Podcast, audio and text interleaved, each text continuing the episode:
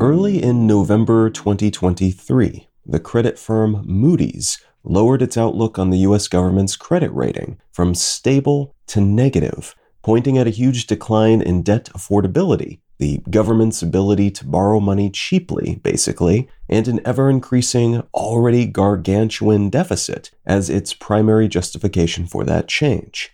And those issues are on top of another standoff in the House of Representatives over funding the government, which, if something is not done, will come to a head on November 17th. A previous agreement struck by the previous House Speaker, Kevin McCarthy, expires on that day, and if a new collection of 12 funding bills, which are what allows the government to pay for things, are not passed by then, the government could be shut down, possibly further diminishing the government's rating, on top of the many other consequences of not providing funding for things like national defense, energy and water development, and the Justice Department. This new reduction in outlook by Moody's follows a recent downgrade by Fitch back in August, when that ratings firm dropped the US government's rating from AAA to AA+, largely because of all the down to the wire negotiations about funding the government that have roiled Congress over the past few years. And what that kind of tumult does to a government's ability to say for 100% certain that they will pay their debts and never default. The US has never defaulted on its debt, but the possibility becomes more realistic seeming each time these politicians fail to provide funding for essential government functions, including debt paying. Fitch also, like Moody's, cited the general diminishment in fiscal circumstances across the government, though, referring to a collection of variables that have been weighing down the state's capacity to acquire cheap debt. Ratings are one such variable, as each decrease in a nation's credit rating makes debt more expensive, folks and other states buying bonds and treasuries and the like demanding more interest for the same amount of loaned money, which is what those sorts of financial instruments are at the end of the day. But beyond reputation, there are also factors like high interest rates, hiked by the Fed in order to tamp down on inflation, and the accumulated interest payments that must be paid on previous debt taken out by the government to pay its bills. So, in addition to the government suddenly having to pay more interest on all its new debt, it also has to pay more and more interest on its existing debt. And that latter figure is compounding to the point that a lot of folks who are otherwise generally unconcerned about such things are starting to take what could turn out to be a practical notice. What I'd like to talk about today is Rubinomics, government spending, and why the US federal debt is becoming a political talking point once more.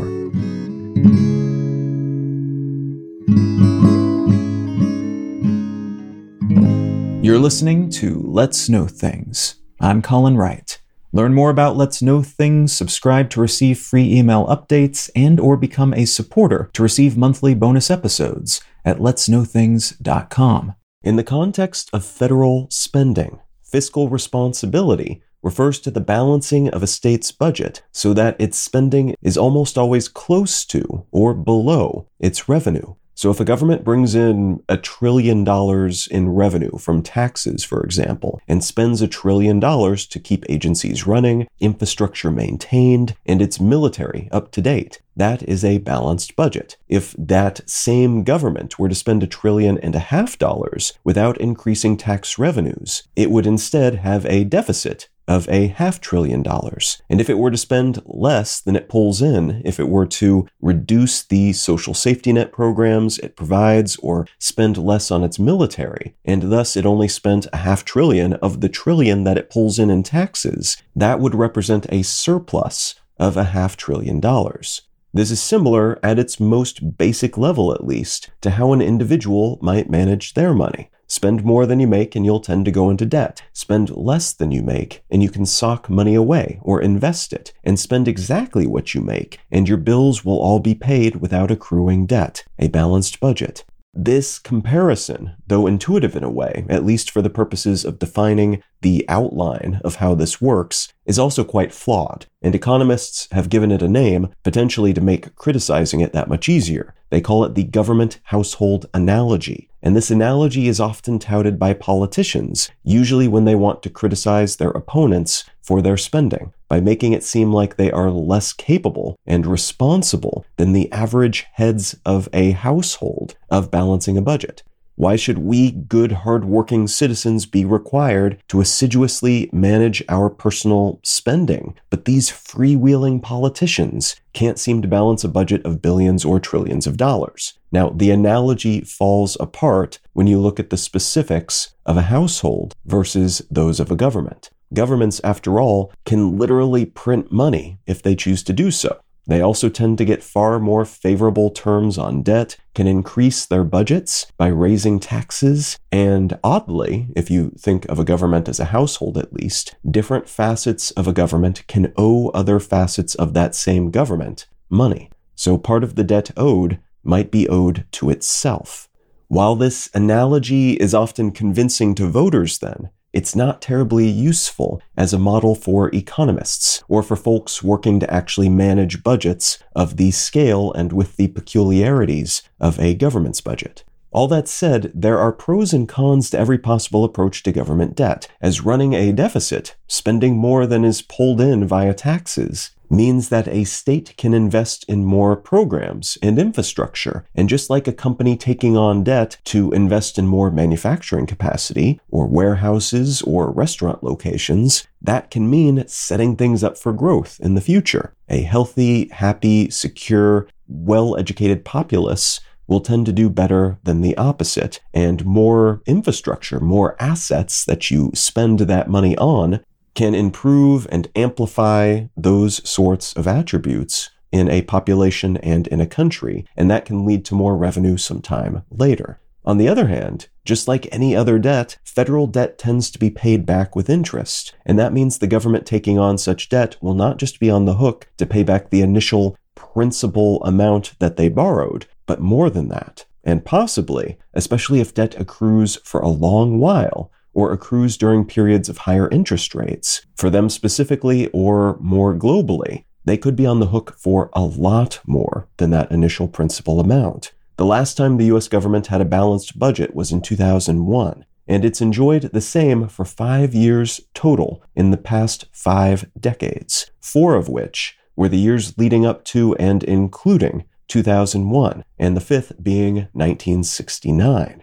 This is such a rare state of affairs in part because the general economic consensus amongst economists in the US at least is that federal debt is not a big deal, that it tends to lead to more benefits than downsides, and that it is therefore prudent to not balance the budget most of the time, because doing so leads to austerity, severe cuts in vital programs and other investments, and that hobbles the nation and limits its capacity for growth over the long haul.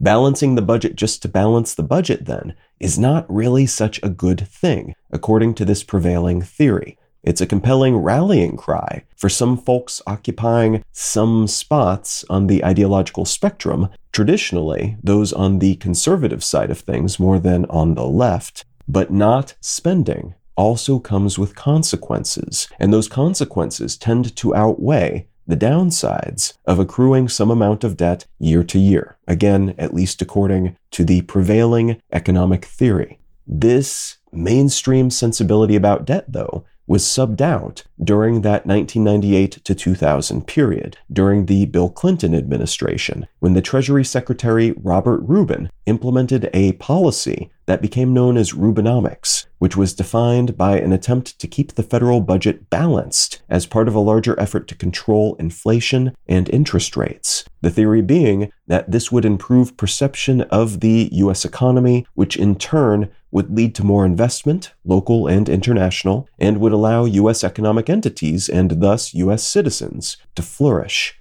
There's been a fair bit of debate as to whether this theory was proved out by Rubin's policies. Yes, the US economy absolutely killed it while Clinton was in office, and yes, long term interest rates on treasuries and bonds dropped, making it less expensive for the government to take on debt when it wanted to borrow money for whatever. The country's GDP averaged around 4% during that period. Inflation maintained a 2.5% rate, which is just north of the 2% rate that the Fed prefers. And the US economy saw its longest continuous period of expansion at any point in history.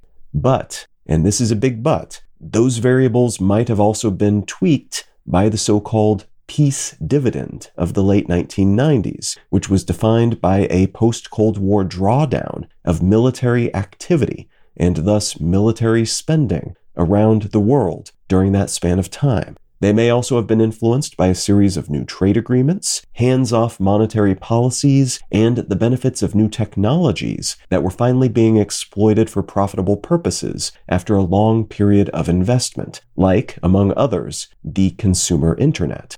So there's a chance that Rubinomics played a role in all that monetary flourishing, but there is also a chance that it was either just one of several influences, or maybe it was just a bystander, or even a downward pressure on the same. The flourishing that the United States saw during that period, primarily or entirely the consequence of other variables. Today, Part of the aforementioned drama playing out in the U.S. House of Representatives is being driven by a focus on reducing the federal deficit, the total debt the U.S. owes, which recently hit an all time record high of something like $33 trillion, which carries a total interest payment as of 2023 of somewhere between 659 billion and a cold trillion dollars a year, depending on whose numbers and analysis you use that interest payment at that level has become one of the top expenses of any expense category for the US government, surpassing things like the cost of all transportation and veterans benefits payments, and approaching or surpassing, depending on which figure you use, the cost of Medicare or the military.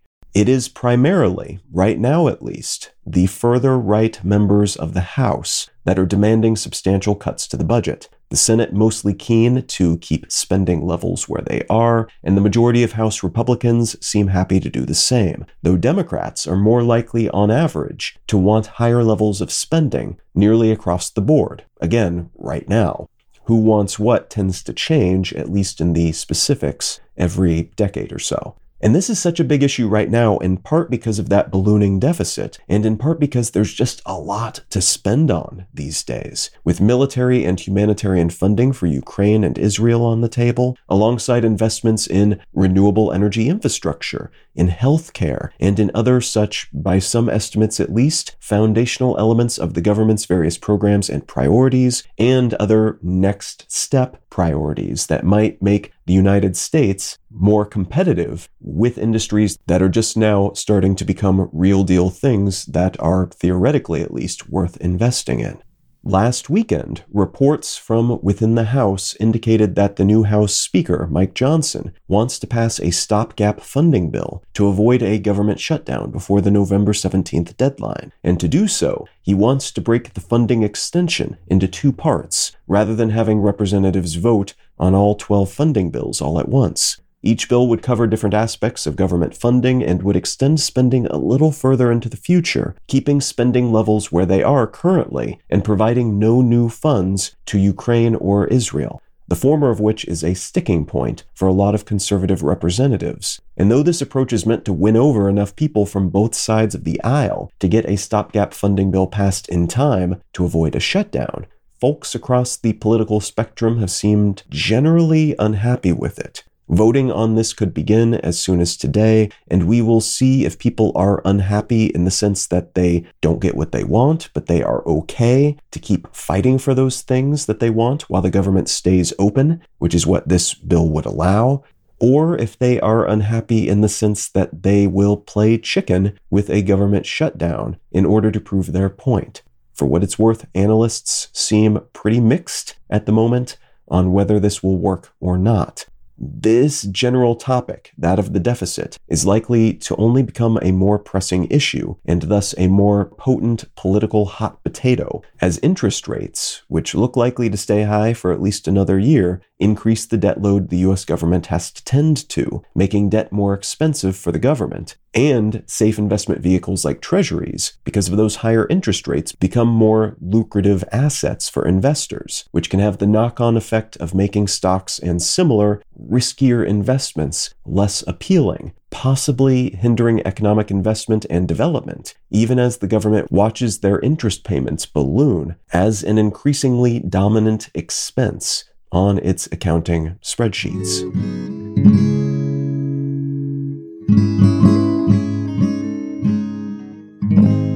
The book I'd like to recommend today is called Quantum Supremacy by Michio Kaku. This book is loaded with valuable information about the topic of quantum computing and the potential for an eventual moment in time at which point quantum computing becomes stronger, more useful than traditional computing, a moment in time which is often referred to as Q day, or the moment in which quantum supremacy is achieved. And it's written by a guy who knows more about this subject than most other people. He's an expert in this field. And though the book is a bit vague in some cases, at times seemingly just a list of things that are going wrong in the world today and theoretical ways that quantum computing could help solve all of those many and varied problems, rather than getting into the nitty gritty of what might lay between this moment in time and that theoretical point in the future. It's also fairly upbeat. It is very interesting. It will tell you probably a lot of things that you don't already know about quantum computing, even if you've read a fair bit about it in the past. And it is again written by someone who knows what they are talking about on the matter. Now, if any of that sounds interesting to you, consider picking up a copy of Quantum Supremacy by Michio Kaku. You can subscribe to receive email updates, find show notes, and other such content, and support this show financially, receiving additional bonus episodes as a thank you at letsknowthings.com. Learn more about me and my work at Colin.io. Subscribe to my other news focused podcast, One Sentence News, wherever you get your pods, or at onesentencenews.com. And say howdy on social media. I'm at Colin is my name on Instagram and Twitter, and Colin Wright on Facebook and YouTube. Thank you so much for listening. I'm Colin Wright, and I'll talk to you again next week.